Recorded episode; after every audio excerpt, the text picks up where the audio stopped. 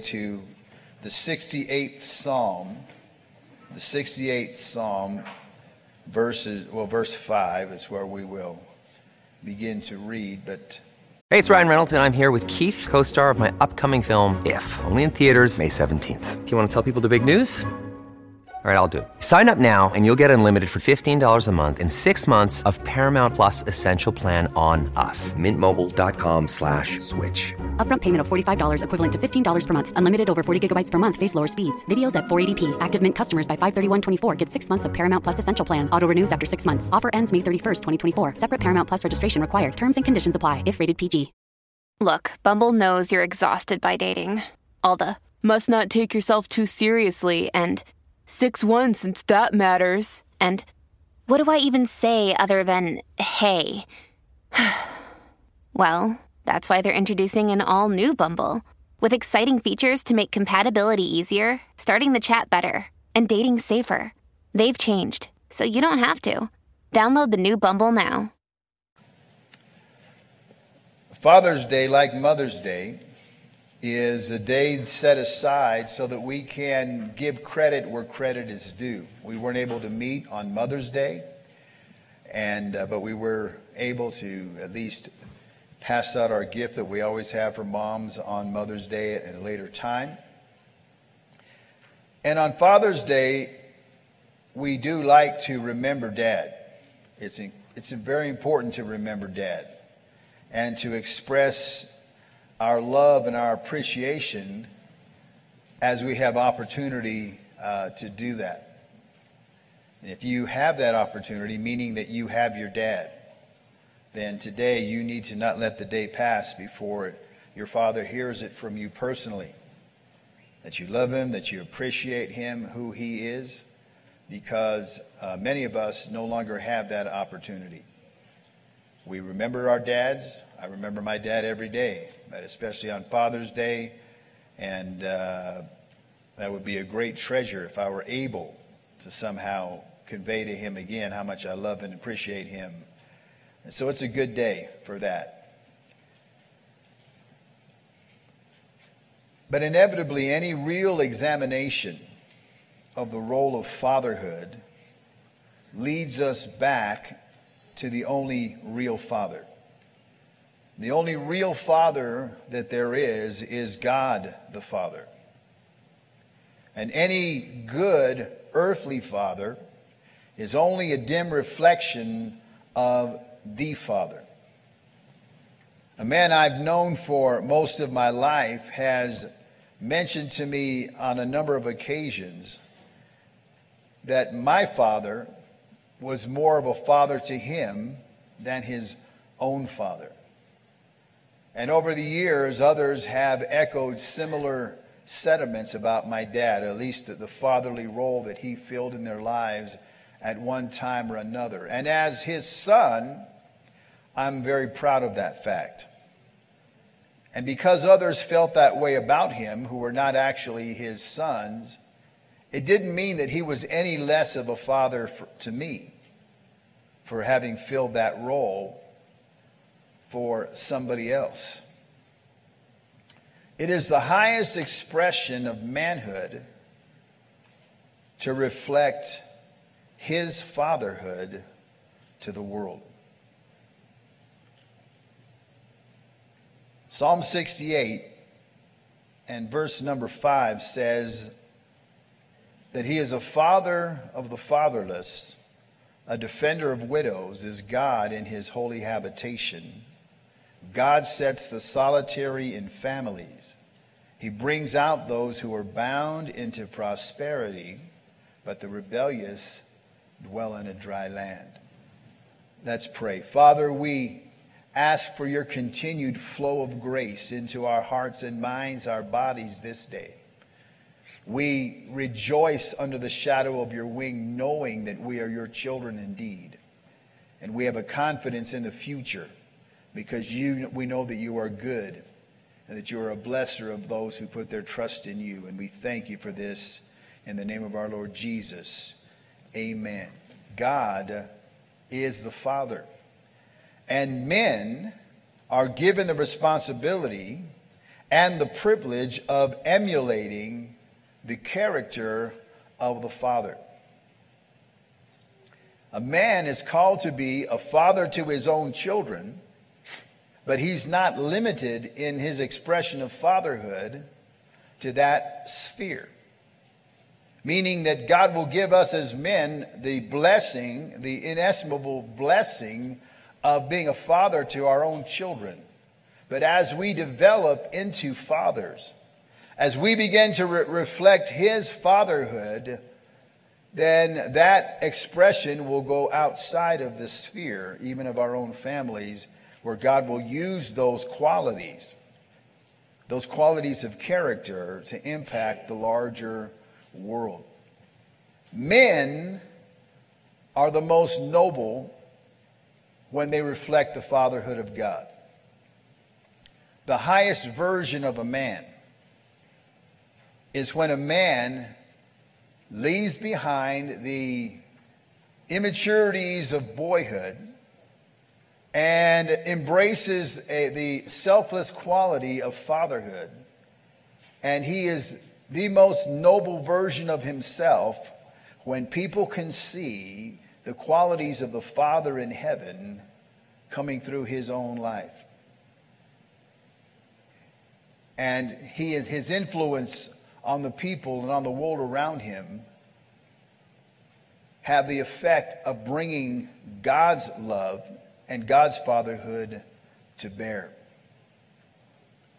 As a matter of fact, men who never rise to that place of influence are never really men at all.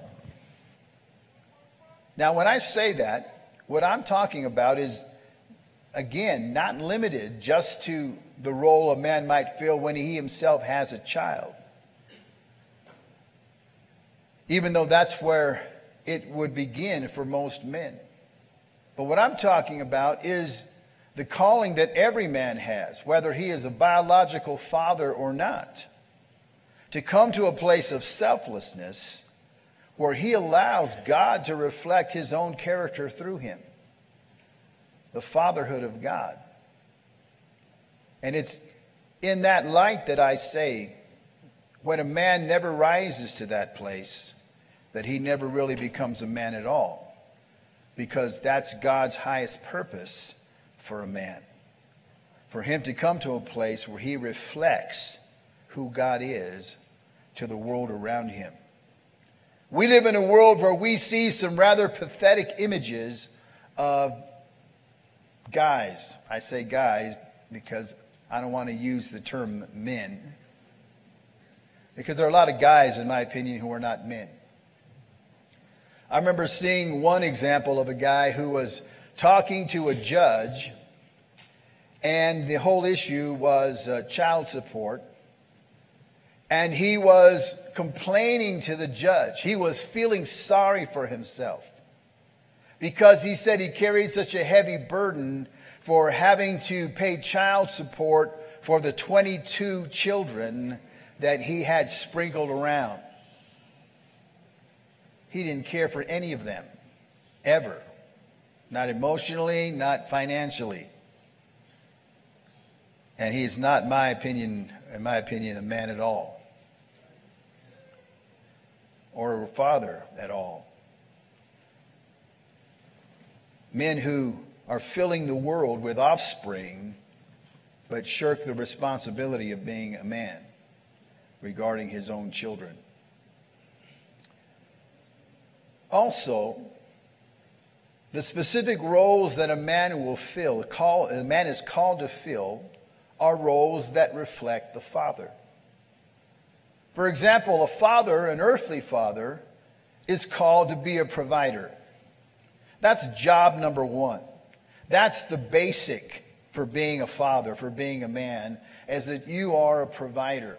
And even men who may be emotionally closed off, and there are men like that for whatever reason, they at least have the virtue of getting up in the morning and going to a job and earning a living and providing for the needs uh, of other people. A man is called to be a provider. And when we reflect God as men, we're reflecting his character because God is a provider. God created the heavens and the earth.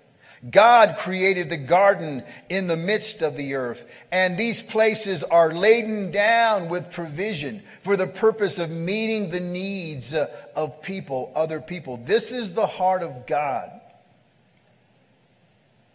And a man is called to be a provider, to bless, and to meet other people's needs. You see, this is a powerful compulsion in the heart of a man. A man who has matured to a place can't help himself but to look around and see need, and something inside of him pulls him, compels him. He even feels a sense of responsibility to meet the need. And in a man, there is a great sense of satisfaction when he's able to do that. If, sir, most of what you earn by your labors goes to meet the needs of other people. Congratulations, you're a man. If most of what you earn is spent on you, you're not there yet.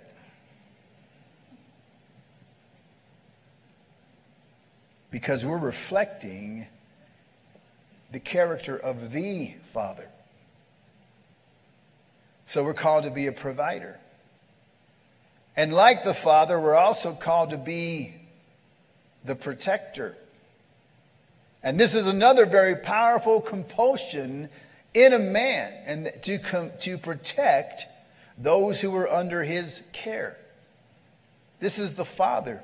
Very early on in the Word of God, in the book of Exodus and chapter 4, God was speaking to Moses. He said, You shall say to Pharaoh, Thus says the Lord, Israel is my son, my firstborn. So I say to you, let my son go that he may serve me.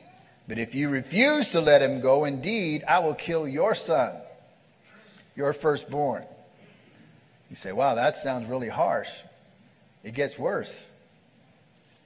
But this is God, the protector. He's saying, You tell Pharaoh, this is what I say. This is my son. You need to get your hands off of him, or else. He's the heart of a protector.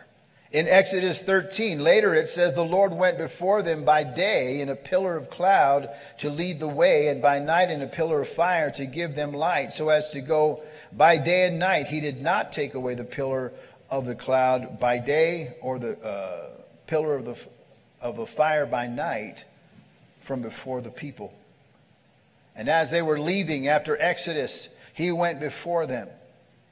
And the Feast of Tabernacles, where the Jews, even to this day, are called to make a sukkah, they call it, uh, on their property in their backyard, a little uh, dwelling for them to dwell in for a week. It's a picture of God's covering that He gave for His people during that time his protection. He protected them from the assaults of the enemy. He protected them from need and from want. He provided water and food to them because this is his character. He's a protector. And a man, a father, is a provider and he is a protector. It's his responsibility to protect those who are under his care. Those who are under his care need to have a sense of security because of him. That they know that he has their best interest at heart and that he is determined that they be covered and protected. Another role that a father fills that reflects the Father in heaven is the role of corrector. Because the role of a loving father is always going to be to correct those who are under his care. In Deuteronomy 8, it says, You should know in your heart that a man, as a man chastens his son, so the Lord your God chastens you. The writer of Hebrews picks up that same theme and he says in chapter 12, You have forgotten the exhortation which speaks to you as sons. My son, do not despise the chastening of the Lord, nor be discouraged when you are rebuked by him. For whom the Lord loves, he chastens and scourges every son whom he receives. If you endure chastening, God deals with you as with sons. For what son is there whom a father does not chasten? But if you are without chastening, of which all have become partakers, then you are illegitimate and not sons. Furthermore, we have had human fathers who corrected us, and we paid them respect. Shall we not much more readily be in subjection to the Father of spirits and live? For they indeed for a few days chastened us as seemed best to them, but he for our profit, that we may be partakers of his holiness. Now, no chastening seems to be joyful for the present, but painful. Nevertheless, afterward it yields the peaceable fruit of righteousness to those who have been trained by it. A father is a provider, a protector, and as part of his role as protector, he is the corrector. We're talking about discipline. Discipline is not punishment for having done wrong in the sense that you're having a sentence meted out to you uh, because you deserve it. And so you cause pain, so by golly, you're going to feel pain. You cause problems, so by golly, you're going to get problems. That's not the point of fatherly correction. Fatherly correction is the desire to protect his child, to protect, father wants to protect his child from his child's own lower nature. He sees the manifestation of that nature. He sees and knows where this is all going to be headed if that child is left to himself, if he's allowed to act that way, if he's allowed to do those kinds of things. And there's something inside of him that says, no, no, no. I am not going to abandon him to his lower self. I'm not going to abandon my son, my daughter, to their lower nature. That's not happening under my watch. I'm going to challenge that. I'm going to deliberately place myself in the path and do whatever I can while I can to, to spare them, to deliver them from the control of that sinful nature. My children are adults, now disciplining their own children. And to be completely candid, the reward that I have for having disciplined my children is that I don't have to discipline theirs. I can just enjoy being tata, and they can enjoy me being that role instead of being a surrogate father. And I remember the days of disciplining my kids, my son more vividly because I disciplined him more than twice as much I did my daughters together. Something about being male. But I remember little conversations having, uh, having with him where, in my particular situation, when he needed some personal attention, I would say, Son, go to your room. And he knew what that meant. I wasn't yelling or screaming. I didn't need to. I just told him, go to your room. He'd go into his room. And I'd say, wait for me. So when I said wait for me, that means the jig was up. And so I would go in, sit on the, on the edge of the bed, and call him to myself and calmly explain. And I said, Didn't I already tell you that if you said, did, whatever the violation was, that you're going to get spanked?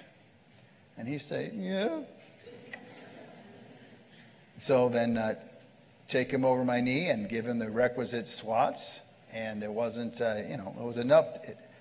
Uh, as it says in the book of Hebrews, it's painful. Frankly, it's not correction if it's not painful. If he's wearing two or three pair of underwear, it's not painful. It's got to hurt. Doesn't mean you're injuring him. You're making it memorable so that he learns. And after I'd spank him, he'd be crying, and I would give him a moment, and then I would tell him, Son, I love you. I don't want you to grow up to be a bad man. I don't want you to treat people that way. I want you to be a good man, a godly man. You understand? And he would say, Yes. I give him a hug and I tell him every time, whether his mom was directly involved or not, I'd say, Go tell your mother you're sorry. And he would go find her and apologize because, in the larger sense, he was violating her too. And uh, that would be the end of it. And he felt good. He felt like he'd paid his debt to society and he'd move on. And uh, again, my daughters had their days, but they were far fewer uh, than, than their brother. But that's the father's role because he loves them too much to just say, you know what, I don't care how you turn out. I don't care that you're going to grow up to be a little jerk and say bad things to people and be a thief and a liar, or cocky and proud. And uh, there are times I remember saying to my son when he was little, Gabe, get your attitude together. And he would look at me in surprise because he thought he was alone with his thoughts. But I could tell by the look on his face, he had a bad attitude. And I would, I would sometimes say, hey, get, in, get your attitude. Get your attitude together. And it was almost funny because he would swallow, and uh, I'd see the expression on his face. He's tried to change it. but you know what? When you love your child enough to challenge him or her on that level, you're giving them a skill. You're teaching them how to control themselves because you're requiring them to do it when they're little. And this is the role of a father because he's far more concerned about his child's well being than he is about being popular or being liked. Oh, it's okay. It's just my hijo or my hija. It's okay. It's not okay. You're harming them by allowing them to get away with bad behavior because that's the kind of adult they're going to turn out to be. And the fact is this see, men and women are different. I believe sincerely that it can be difficult for a mother to discipline her child because of her emotional attachment. It doesn't mean she can't do it and she won't do it. It's just a lot harder for a mother to do it than for a father. A father who wants to discipline his children can and will. And when a man won't discipline his own children, the fact is that he's more concerned about himself than he is about them. He doesn't want to be inconvenienced by that. He doesn't want the emotional investment. He doesn't want all that's involved in having that kind of a, a relationship with another person. It's a lot easier for him to say, when he gets irritated, yell at his wife or the child's mother, do something about that kid. And she's exasperated because she doesn't know what else to do.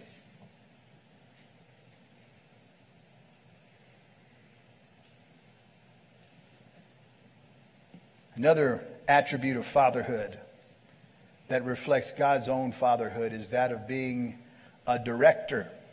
So we've got a provider, protector, corrector, and a dad is a director. What does a director do? He provides direction. You really ought to go that way. You really should do this. Well, you know, I don't want to impose my will on the lives of my children. I want them to make their own choices and decisions in life. They're going to do that anyway. But if you're a wise parent, a wise father, you already know. You've already been there and done that. You know where they're at and you know where they should be headed, and you're going to be, you love them enough to say, son, daughter, you really need to do this. Or they'll come to you asking for direction. And the last thing they need to hear from you, Dad, is for you to say, ah, figure it out yourself.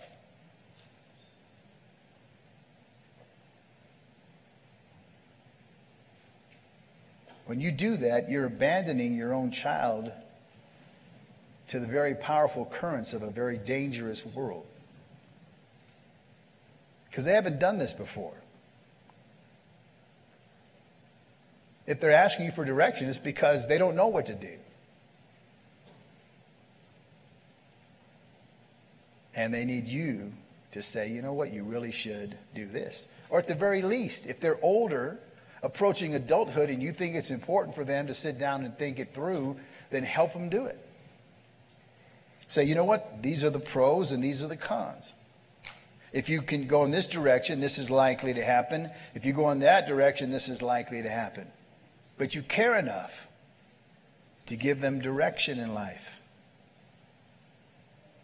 to speak to them about what's down the road. You know why? Because you've been down that road. A fifth characteristic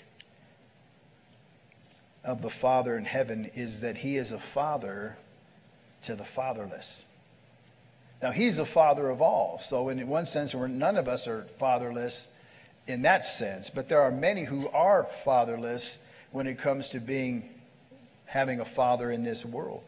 And that's significant. That's not a small thing. In our text, he said, He's a father to the fatherless, a defender of widows, his God in his holy habitation. In the 10th psalm, it says, You have seen, for you observe trouble and grief. You repay it by your hand. The helpless commits himself to you. You are the helper of the fatherless.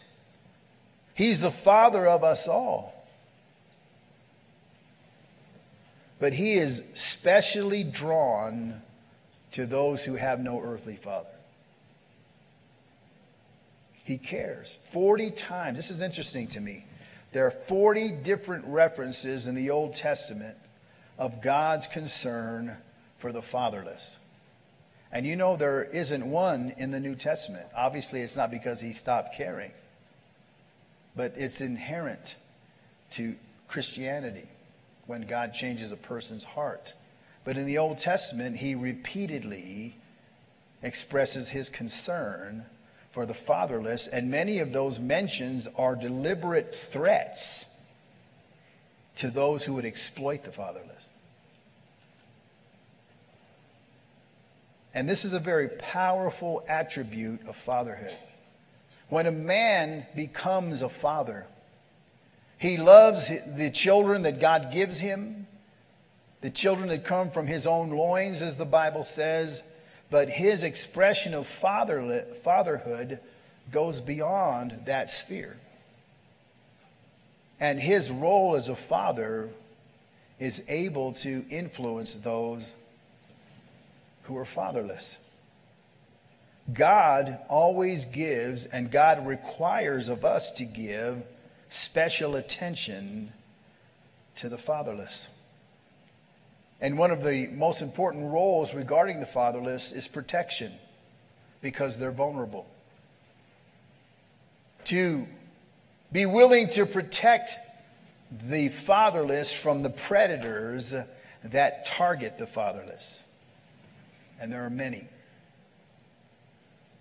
And when a man has the heart of a father, he sees his own children and, loves them and cares for them, but he sees beyond even the the limits of his own house, and he can't help but notice the fatherless. And he takes it upon himself to care and to be especially mindful of their vulnerability and of the predators that are out there that would target them. And this is a very godlike characteristic in a man. When he can see beyond his own house and express the attributes of the Father to the larger world.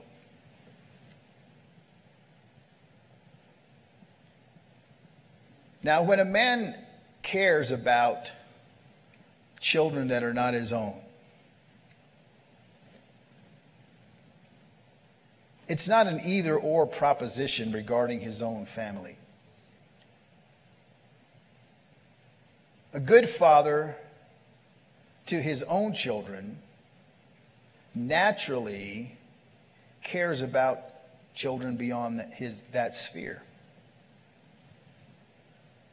As I mentioned, there are others who have mentioned over the years how that my dad, for example, was like a father to them in one capacity or another. And I'm very proud of that. I'm very glad that my dad was able to help somebody that he saw was in real need. Sometimes kids might complain, yeah, well, what if he's a better father to somebody else than he is to me, his own child? Well, let me kind of set the record straight on that. Let me clear that up. One who is not a good father to his own children is not any better to anybody else's. That's the truth. No matter how he might frame it or claim it to be, that's the fact. If you're a bad father to your own kids, you're not going to be a good father to anybody else. But if you are a good father to your own children, it has a way of spilling over. Of you being able to express the attributes of the Father to others who are not your own children. You care.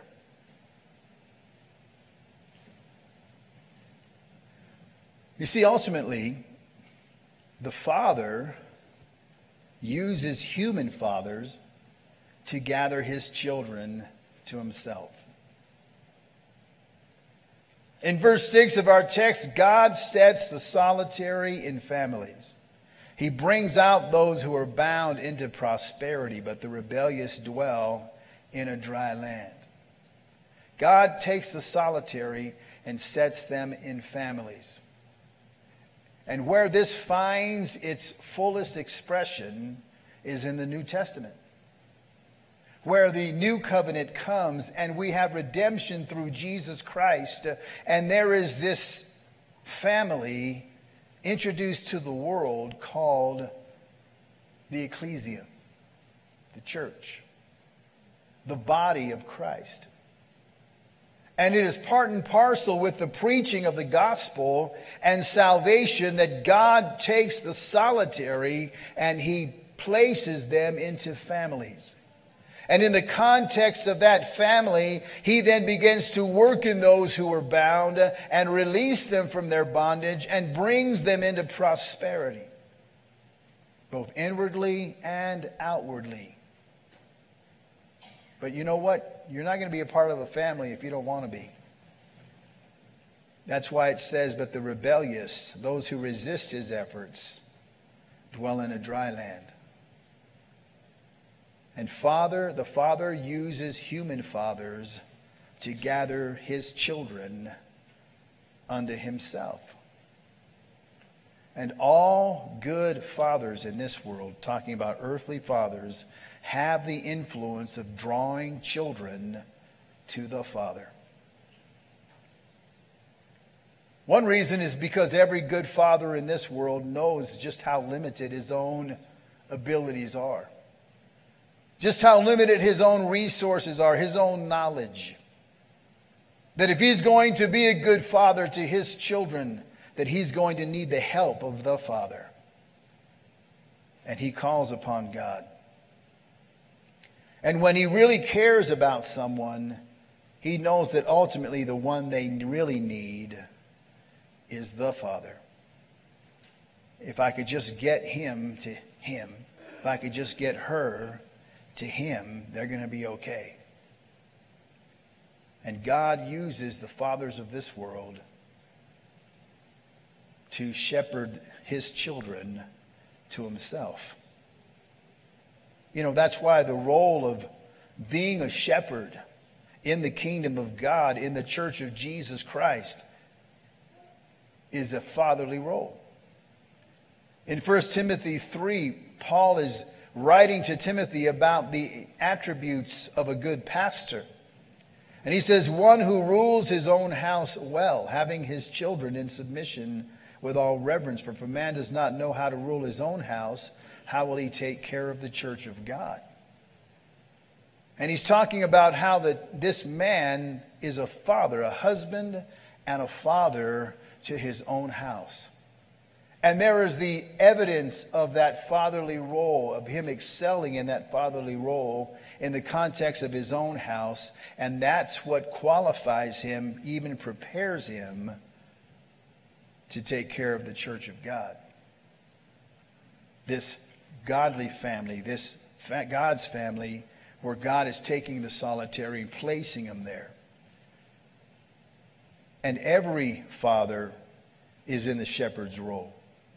And every father is an instrument of the Father to gather his children unto his own, unto himself.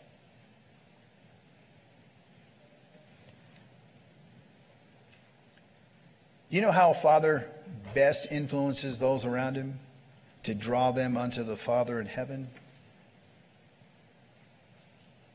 The most powerful method is by his own example. Because the truth is that it, with children, and this is true, I guess, for everyone, they learn more by example than they do by verbal instruction. Verbal instruction is important, but we have to then live it in order for it to become real. And when a child can look at a father figure, whether that's his own biological father who's there with him every day, or someone else's father who simply takes the time to reach out to him and becomes a father figure, becomes that example. When that child can watch that man and look at his life and look at his priorities, he's going to learn far more by the example than he could ever by spoken words. Because as a child watches that father figure, he asks himself, how does he survive? What are his sources? To whom does he look when times get tough? Who does he respect? To whom does he defer? Who is his superior? And he examines the life of this father figure and asks those questions and learns some very important answers. Because he learns where to go when times are tough. He learns where to find direction where we need direction. He learns where his resources are when he's in a time of need. And it has this way of pulling these children to the Father. Finally, one last thought. And that is what I would call the first characteristic of sonship to the Father. You know, as you do a study in the Word of God uh, of the fatherhood of God, you learn a lot if you dig enough. There are people, for example, who have said, for whatever reason, you know, there's no mention of God being a father in the Old Testament. That's only in the New Testament. That just simply means you don't read the Bible if you say that. Because his fatherhood is stamped on the Bible from the beginning, literally, chapter 1. In Genesis chapter 1, it says, God said, Let us make Adam. It says, it's translated man, but the word is Adam. Let us make Adam in our image according to our likeness. That's his son. He's not creating uh, a specimen like another insect.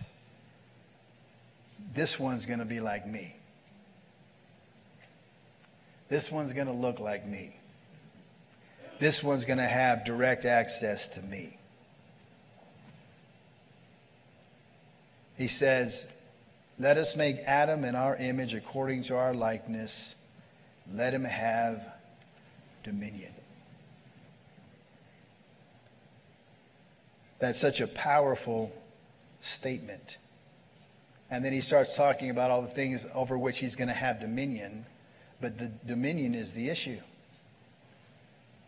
Whether the dominion is over fish and bugs and cattle, whatever, is all beside the point. He's going to look like me, and I'm going to give him dominion. Friend, there's such a powerful, powerful principle here when it comes to fatherhood. Because you know what a good father does for his kids? He gives them dominion. Instead of wandering aimlessly, fearfully through this world, not knowing what to do, not knowing where to go, not knowing who to trust, not knowing what's right or what's wrong. Instead, a loving father cares for his children. He provides, he protects, he corrects, he directs. And out of that, he gives them dominion, a sense of confidence about the future, a sense of, of knowing what to do next. I don't know where all this is headed in 10 years. I don't know what I'll be doing in 10 years, but at least I know what I should be doing today. That's a very powerful gift that comes from the influence of a real father. And if God has provided that to you, you should be grateful. And if you have the means of expressing your appreciation today, then you should be doing that. Let's bow our heads for a moment.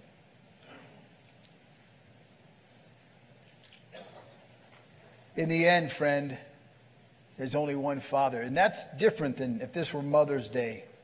And I'd be preaching about moms because every woman who fills that role, she is a mom, a real mom, a mother. Because there is no other example of a mother but her. Eve, but she was no different than any mom, a human woman. But a father is different. Because the fact is, that there is really only one, and it's not me or any other human man. It's the Father in heaven. He's the Father with a capital F. He is the one. And if any earthly father does well, it's only because we, by the grace of God, reflect him. And that's the wonderful thing about being a father in this world, is that we can reflect him. He's accessible to us. We can learn. Even if we didn't have the benefit ourselves of an earthly father, we come into relationship with the one who is the Father, and he can help us. Well, every head is bowed, every eye is closed in this place, or if you're watching on live stream or listening, and you don't know the Father in heaven, you heard that He's there. You even heard that He knows you, that He loves you, but it's not real to you. Can I tell you something? He loved you so much that He gave His only begotten Son. That if you would simply put your faith in Him, that you could have everlasting life. He loves you so much and sees you so well and understands you so well that in order to tear down the barriers between you and Him. He sent His own Son into the world to die on a cross for your sins so that your sins could be completely forgiven and completely washed away so that there be nothing anymore between you and God, between you and your Father in heaven. He loves you that much. So that all that remains today is for anyone to cry out to God, to ask Jesus Christ to forgive us of our sins, and He would forgive us right now and save us. Because Jesus died there that day, but three days later, He rose from the dead, and He's alive, and He's with His Father right now, listening to you. And if it's your desire this morning to be forgiven, your desire to know your Father in heaven, then I want you to pray this simple prayer with me. If you're seated here this morning or you're at home or somewhere else listening, I want you to bow your head right where you are and just say, Lord Jesus, have mercy on me. I know that I'm a sinner, but I believe that you died for me. I believe that you rose again from the dead to save me. Come into my heart. Forgive me for all of my sins. Be my Lord and my Savior. For I pray this in the name of Jesus. Amen. The Bible says, All who come to him, he will in no wise cast out.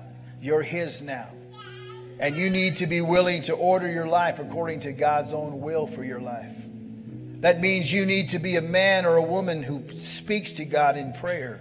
You need to be a man or a woman who reads the Word of God, the Bible, and a man or a woman who then joins themselves with the people of God in the church of Jesus Christ. And you're always welcome here at the Christian Center.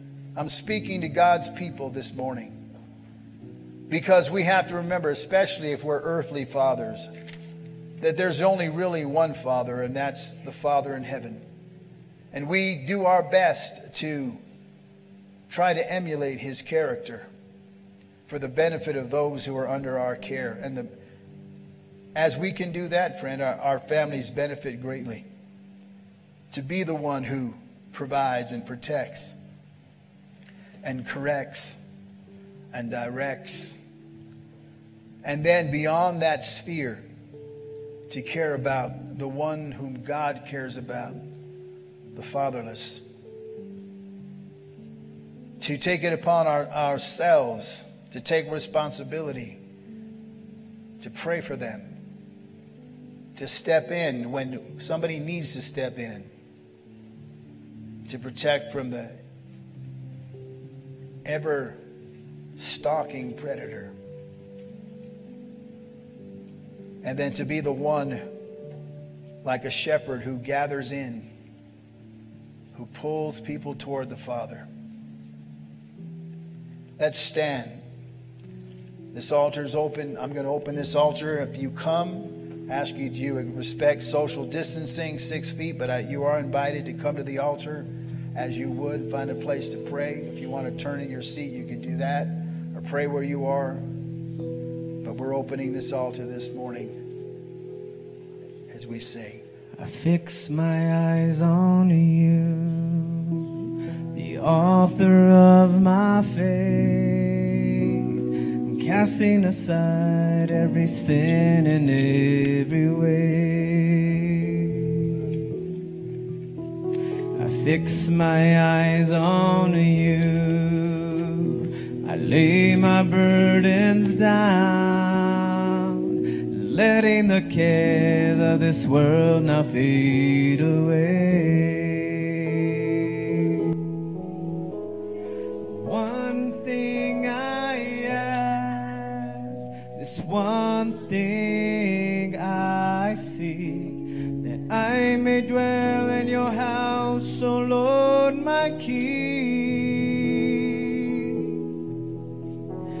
all the days of my life, I want to gaze upon your beauty and seek you in this holy place.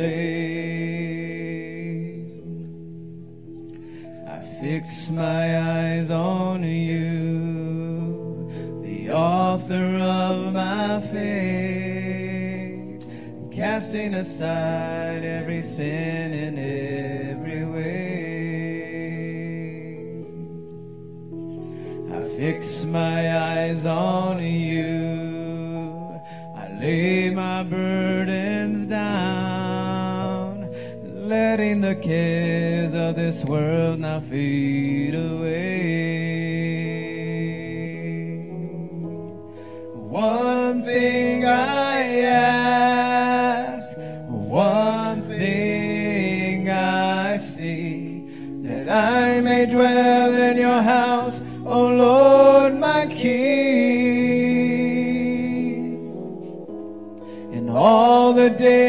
my life, I want to gaze upon your beauty and seek